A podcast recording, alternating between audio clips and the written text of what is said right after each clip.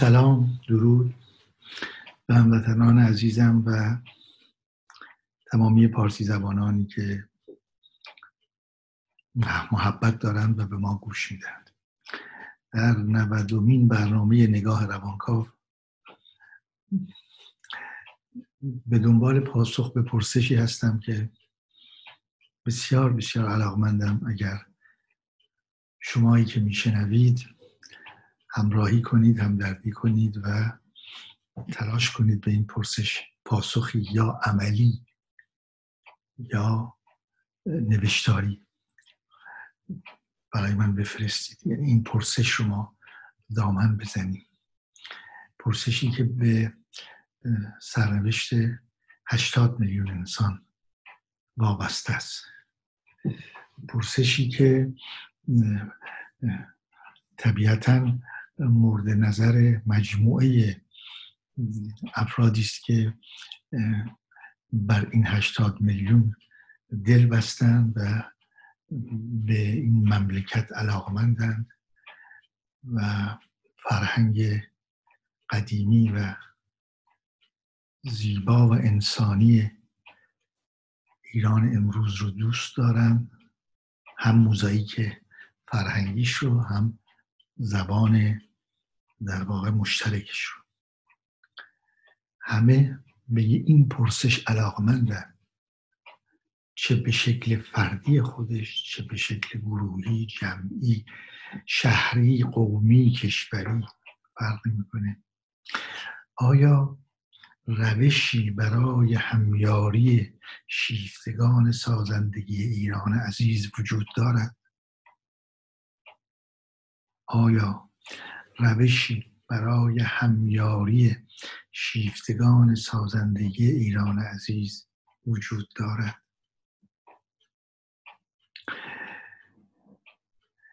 اگر این روش وجود دارد چگونه بهش دست پیدا بکنیم؟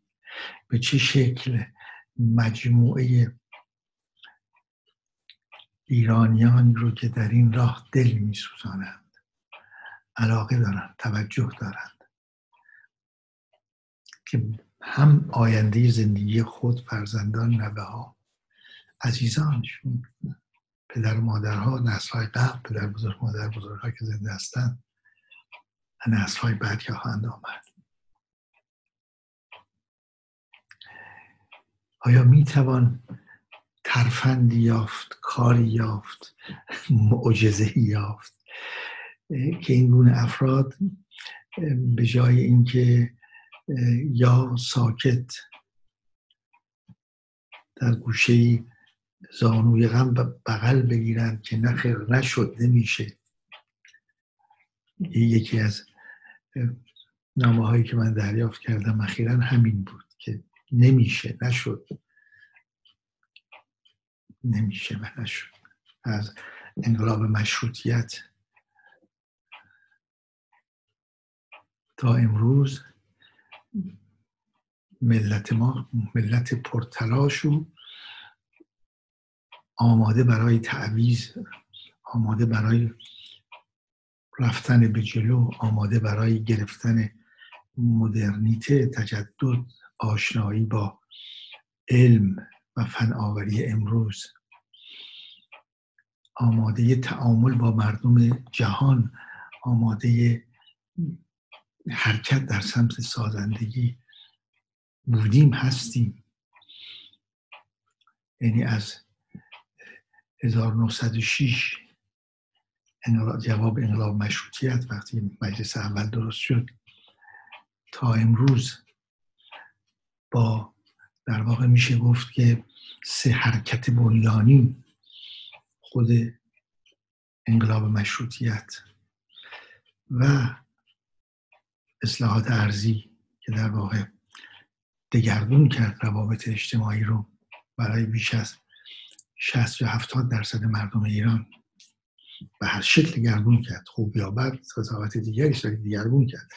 یه دیگرگونی در انقلاب مشروطیت پیش آمد که بسیار اساسی بود. رسید به هر حال اقدامات رضاشاه که وقتی میبندیم فصل رضاشاه رو می‌بینیم که چه اقداماتی شد. می‌شناسیم همه اونها پس یک انقلاب مشروطیت که نتیجه عملیش می‌رسه تا انتهای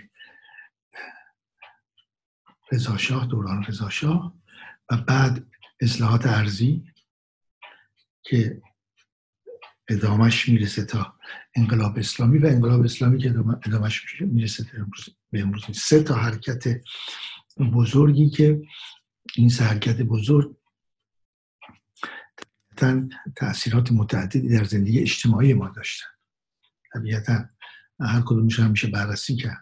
حالا بقیه اتفاقات سیاسی هم زیاد افتاده ولی اینها اتفاق سیاسی هستن. خود مردم عمیقا بنیانی تغییری درشون صورت نگرفته. ادامه دادن زندگی قبلشون حال این در واقع سه تا بذاریم انقلاب. هر سه تاشون واقعا انقلاب انقلاب دگرگونی. دگرگونی در زندگی اجتماعی مردم. چرا نتونستیم در عرض این مدت با وجودی که انقلاب مشروطیت وقتی که ما مجلس پیدا کردیم و قانون اساسی پیدا کردیم و روابط بین سلطنت معممین و مردم البته خانها و اربابها به شکل نوشتاری قانونمند شد و حفظ شد همون قانون اساسی کجدار و مریض حفظ شد تا آخر سلطنت محمد رضا شاه. همون قانون اساسی. در حال از وقتی که اون قانونی شد 1906 میشه 2020 یعنی در واقع 114 سال پیش. تا امروز چگونه است که ما نتونستیم این صد این دیوار رو بشکنیم و مثل خیلی از مردم دنیا کشورهای جهان به هر شکل رد از این صد. صد جایی است که میزان گرسنگی مردم میزان باسوادی مردم میزان بهداشت مردم برگرده به سطح قابل قبول امروز جهان. حال این پرسش که چگونه می‌توانند مجموعه این شیفتگان راه آبادی و آزادی ایران عزیز چگونه می‌توانند دور هم جمع بشن؟ چگونه می‌تونن دست به دست هم بدن؟ چرا نتونستند تا حالا به اون سطحی که لازمه و می‌دونیم که هم توانشو داریم هم آمادگیشو داریم هم امکانات فرهنگی امکانات طبیعیشو داریم برسیم. گیر کجاست؟ مشکل کجاست؟ چگونه این رو باز کنیم؟ این این پرسش. و این برای عزیزانم بگم که این واقعا پرسش و دغدغه روزمره من هست. به عنوان روانکاو و انسانشناس شناخت مردم ایران از نظر فرهنگی روانی بحث هست. و رسیدن به این نقطه که حق ما هست که حداقل بر اساس این هشت شاخصی سازمان ملل در سال 2000 ابتدای هزاره سوم اسمش گذاشت. شاخص هایی که تعیین کرد هشت شاخص و اونها رو اندازه بگیره برای هر مملکت و بگه ما هر مملکت نسبت به متوسط جهان در کجا قرار گرفته. حق ما هست که این شاخص ها رو بالا ببریم. حق ما هست که بی سوادی رو به نزدیکترین عدد نزدیک به صفر برسونیم. به دلایل بیولوژیک برای بعضی ها ممکن نیست که سواد بیاموزن. نمی‌تونن نمادها رو در حافظشون نگه دارن. به تعدادی هستن که هر تلاشی هم بکنیم نمیشه. ولی به هر حال تا اونجایی که ممکنه به سمت صفر ببریم بی سوادی متوسط سواد رو بالا بیاریم. اینها در حوزه فرهنگی. فرهنگمون رو به معنی واقعی کلمه در تمامی ابعاد توسعه بدیم حفظ کنیم. زیر خط فقر نداشته باشیم. می‌تونیم این کار رو بکنیم. کشورمون رو به یک منبع بزرگ آشنایی با تمدن و فرهنگ طبیعت خودمون کنیم که بیان مردم دنیا اونجا. واقعا امکانات امکانات و پتانسیل و توانایی هایی که این کشور داره برای اینکه جذب کنه جهانگردان تمامی دنیا رو داره. من به تجربه این چهل سالی که اینجا هستم می‌بینم و میگم. کسانی که رفتند در ایران و برگشتند با چه تأصف های دلشون می‌خواد؟ بازم برگردن. و در یک کشوری که به شکلی آزاد بتونن حرکت کنن برن ببینن برن منزل مردم آشنا بشن دوست بشن. خیلی ها مشتاق این هستن مسئله هستن. و تا جایی که میشه ایرانیان مقیم خارج کمک می‌کنن. ولی این فرق می‌کنه یک کار دولت. دولت این کار رو انجام بده. ما این امکان رو داریم. ببینید خیلی مسئله مهم نیست.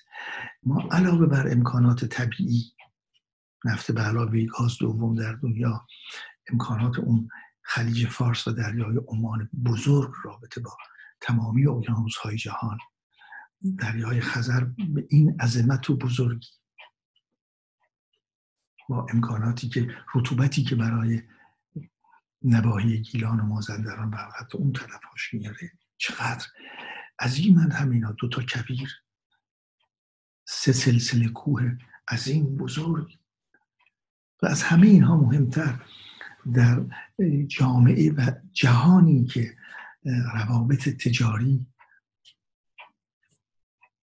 داد و ستت با جهان با همسایگان تا این حد مهم هست ما یک توانایی بزرگی داریم که تا حالا استفاده نکردیم ازش که شاید از همه این توانایی ها بزرگتر باشه. ما دور دا دور این ایران عزیز فرهنگ های زندگی می کنند که تعداد این طرف مرز هستند و تعدادی اون طرف مرز. این سرمایه بزرگ بازرگانی ماست. تجسم بکنید که مردم کردستان عزیز هم به فارسی هم به کردی آشنایی کامل داشته باشن که دارن. بتونن بخونن و بنویسن یعنی دو زبانه باشن. و حقش هم هست که همه ما سه زبانه باشیم. زبان مادری زبان مشترک زبان بینالمللی. تصور کنید که اینها بیان برن به سمت کردهای عزیزی که در چهار کشور دیگر هستن. برن اونجا. و این رابطه رابطه خیلی نزدیکی خواهد بود. کرد ایرانی که زبان پارسی می‌دونه اینجا. و میره در اون طرف به عنوان نماینده یک مملکت برای فروش برای مبادله برای کار فرهنگی حتی چه اثری می‌گذاره؟ یعنی ما می‌تونیم این تبادلاتمون رو پاکستان از طریق بلوچستان افغانستان و خوشبختانه فارسی ترکمنستان از طریق ترکمنهای ایرانی آذربایجان و تمام کشورهای ترک زبان از طریق آذری های عزیز کردها عرب زبانهای خوزستان. همه اینها می‌تونن رسولان و فرستادگان ارتباط بازرگانی با مردم همسایی باشن و از طریق همسایه باز بریم به اون طرف. ما می‌تونیم یک مرکز تولید تولید خدمات تولید کشاورزی تولید صنعتی باشیم و فروش رو در اختیار گذاشتن اینها به بقیه. این چه عظمتی میشه؟ به کجا می‌تونیم برسیم که اون ثروتی رو که ما می‌تونیم از طریق همین واحدهای فرهنگی متنوع و غنی که داریم در ایران عزیز یک انقلاب برپا میشه اصلا در منطقه. درست استفاده بکنیم از این مسئله از این مطلب. دقیق استفاده بکنیم. پس ببینید از یک طرف فرهنگ ما. از یک طرف تنوع فرهنگی ما از یک طرف خوشبختانه موقعیت ما در جایی که هستیم هر کسی بخواد از آسیا به اروپا و آفریقا بره یا بالعکس از ایران عزیز رد میشه که حتی هوم سپینس ها و ناندرتال های اولی هم همین کاری کردن. جاده ابریش هم, به همین شکل درست شده. ما تاریخی داریم منابع تاریخی روشن داریم. به همین دلیل درست شده. ما جای مناسبی در کره زمین داریم امکانات مناسب طبیعی داریم فرهنگ بسیار برجسته ای داریم فرهنگ عمیق برجسته روشن. زبانی داریم که علاوه بر اینکه زنده مونده تعامل کرده گرفته از دیگران بدون که ساختارش عوض کنه. خیلی مهمه این مسئله. این زبان مشترکمون. زبانهای فرهنگ های دیگری داریم که دور تا دور ما هستن. غنای اونها هم به ما اضافه میشه ما هم به اونها اضافه می‌کنیم. چگونه نتونستیم تا امروز با همه این امتیازات بتونیم شاخص های هشتگانه ای که سازمان ملل مشخص کرده فکر کنم بیش از 150 کشور شرکت کردن در تعریف این شاخص ها شاخص ها هست زیر شاخص ها حالا شاید به تدریج ما اینها رو بشکافیم با هم. چگونه نتوانستیم تا الان یک حرکت غیر قابل برگشتی بکنیم؟ اصل رو بر این بگذاریم که توسعه پایدار این مملکت مهمترین مسئله است. از جهان بینی های ما فراتر این از باورهای مذهبی ما فراتر هستیم. از دفاع از دیگر محرومین جهان به هر شکل فراتر این یعنی ما باید به سمت سازندگی آزادی آبادی فرهنگ و سلامت بریم تا بتونیم همه کارهای دیگر هم انجام بدیم. هر فرض دیگری بخواید بکنیم. اگر دست جمعی بخوایم حتی به منطقمون کمک بکنیم اول باید یک سرپوشی برای خودمون درست کنیم. اول باید سطح سلامت خودمون رو ببریم بالا. امکانات مالی و زندگی رو ببریم بالا. ارقامی که مانند سیلی هر روز به گوش ما نواخته میشه. 20 میلیون نفر حاشیه نشین روی 80 میلیون. نمیشه.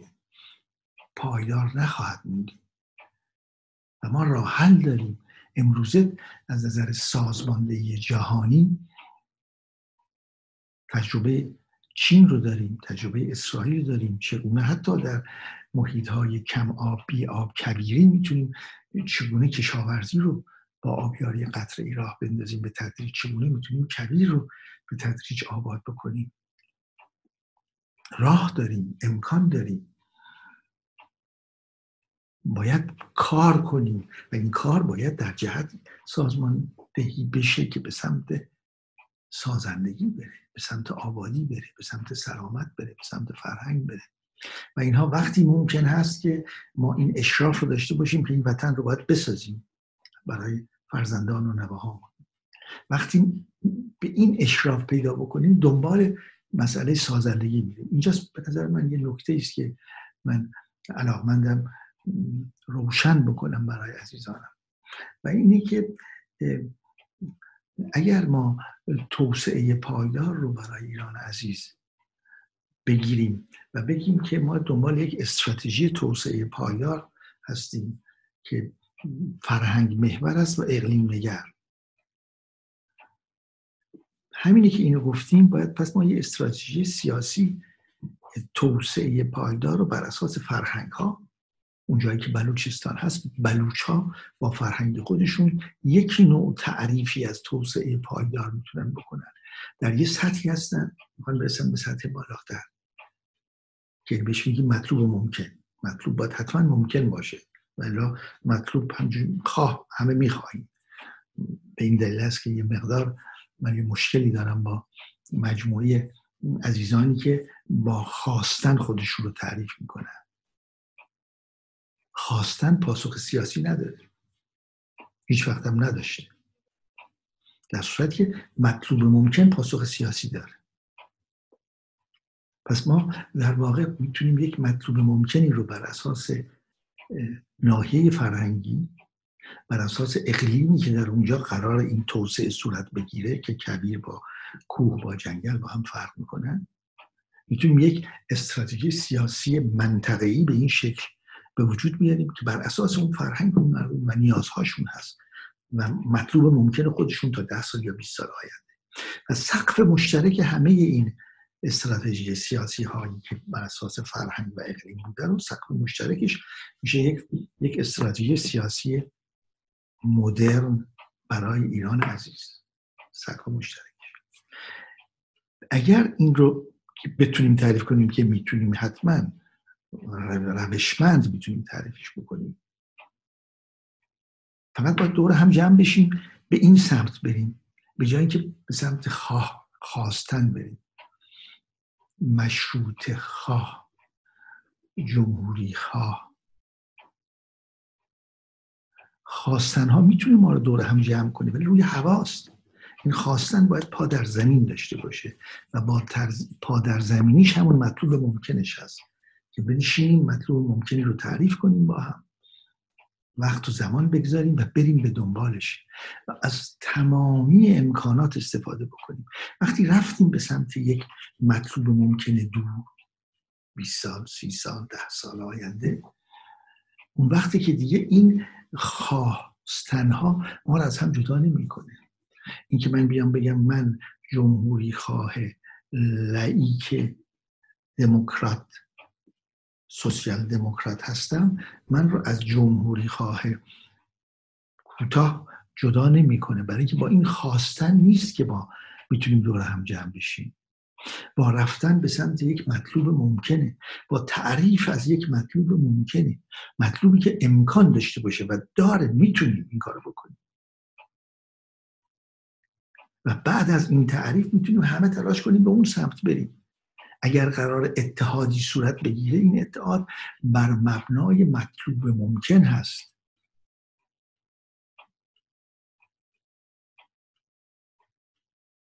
نه بر مبنای آرزوها و خواسته ها بلکه آرزوها ممکنه عوض بشه. ولی مطلوب ممکنی که بر اساس مثلا شاخص های انتخاب شده سازمان ملل که طبیعتا تمام اقشار مردم تمام نواحی مختلف کره زمین رو در نظر می‌گیره. این این حرکت می‌تونه ما رو دور هم جمع کنه. من با یک راحل میام جلو. و آرزومندم که اگر امکان داشته باشه این صدا به گوشی برسته. علاقمندان با همین حرب وسیله ابزار. یعنی استراتژی سیاسی توسعه پایدار فرهنگ محور و اقلیم نگر بیان جلو. با اون بریم جلو. این دیگه مسئله از بالاتر از سیاست استراتژی سیاسی است. فراتر از سیاست. یا سیاست این فراتر ولی زیر ایدئال و خواستارهای ایدئال هست. اگر حوصله کردید چهار مقاله در گویا نیوز هست در مورد نقدی بر کتاب امنیت ملی و نظام اقتصادی که آقای روحانی و دوستانشون نوشتند. اون وقتی که آقای روحانی رئیس دفتر استراتژی در زمان آقای رفسنجانی مال شورای تشخیص مسلحت بودن اونجا. اینو نوشتن در 770 صفحه تقریبا. من نقدی کردم در چهار مقاله. اونجا یا در کتاب اونجا یا کتاب نگاهی دیگر به سرزمین فرهنگ ایران دوباره آوردمش. اون نقد رو اون نقدی است که اساسا بر بنیان نظریه ایدئولوژیک مطرح است. که ایدئولوژی نمی‌تونه به ما یک مطلوب ممکنه مشخصی رو در آینده مشخص تعریف کنه. و اگه نتونه در آینده مشخص در زمان محدود یک مطلوب ممکنی رو تعریف بکنه نمیشه اندازش گیریش کرد نمیشه رفت به سمتش نمیشه فهمید آیا میریم به سمتش یا نه. اونجا من مطرح می‌کنم که وقتی شما میگید که انسان متعالی بسازیم یعنی چی انسان متعالی؟ که من بگم بعد از 41 سال ساختید یا نساختید؟ آیا بعد از 41 سال اون انسان متعالی که می‌خواید بسازینش و تمام ما به اون سمت می‌برید من تعریف می‌کنم میگم خب این انسان متعالی کیه؟ چجوری تعریفش می‌کنید کسی است که همه وعده های نمازش رو در مسجد بخواند قرآن حفظ باشد. چه, چه مشخصاتی براش می‌ذارید که ما بیم اندازه بگیریم بگیم امسال این تعداد داریم انسان متعالی ده سال دیگه این تعداد رو داریم. شما وقتی تعریف نکنید واحد اندازگیری این ارزش ها رو روشن نکنید ارزیابی نکنید. خب این, این مسئله همینطور میمانه. نمی‌تونیم راهی پیدا کنیم به سمتشون. نمی‌تونیم راهمون اصلاح بکنیم. مثال روشنش معمولا هر سالی یک نام پیدا می‌کنه در ایران. خب این نام ها سال بعدم یک نام دیگه پیدا می‌کنه. ولی چه کسی اندازه می‌گیره که این نام سال قبل رو که ما انتخاب کردیم آیا رفتیم جلو یا رفتیم عقب نسبت به اون؟ کدام رقم و عدد داده میشه؟ هیچ. یک تجربه بود. من تلاش کردم به ذهنم مراجعه بکنم و ببینم که در طول این چهل و یک سال دو رهبری ولی فقیهی که داشتیم چند رقم در صحبت های این آمده چند دفعه رقم؟ یک دو. چند دفعه رقم گفته شده؟ آیا گفته شده که ما ده میلیون حلبی آباد نشین داریم شدن هشت میلیون یا شدن 20 میلیون؟ یک بار مسئله رقم و عدد. قیمت ها سه برابر شدن یا تقسیم بر سه شد. عدد رقم. چطور ممکنه که یک جامعه ای رو ما در یک سال رهبری کنیم از یه جا ببریمش به جای دیگه بدون اینکه هیچ شاخصی در مورد این جامعه نه روز اولش بدیم نه روز آخرش بدیم. به گمان من این یک مسئله اساسی است که همه باید بهش توجه بکنیم. بخواهیم بخواهیم که مطلوب گرایی رو به مطلوب ممکن گرایی ببریم. چه از طرف آنهایی که حکومت رو فعلا به دست دارن و خودی هستند و ما ناخودی هستیم و چه از طرف خود ناخودی ها ما ناخودی ها هم باید تکلیمون روشن کنیم. همه رو ببریم به سمت خواستن یک مطلوب ممکن یک تعریفی که ممکن هست و می‌تونیم انتظار داشته باشیم و بخواهیم اون رو. شب روزتون خوش.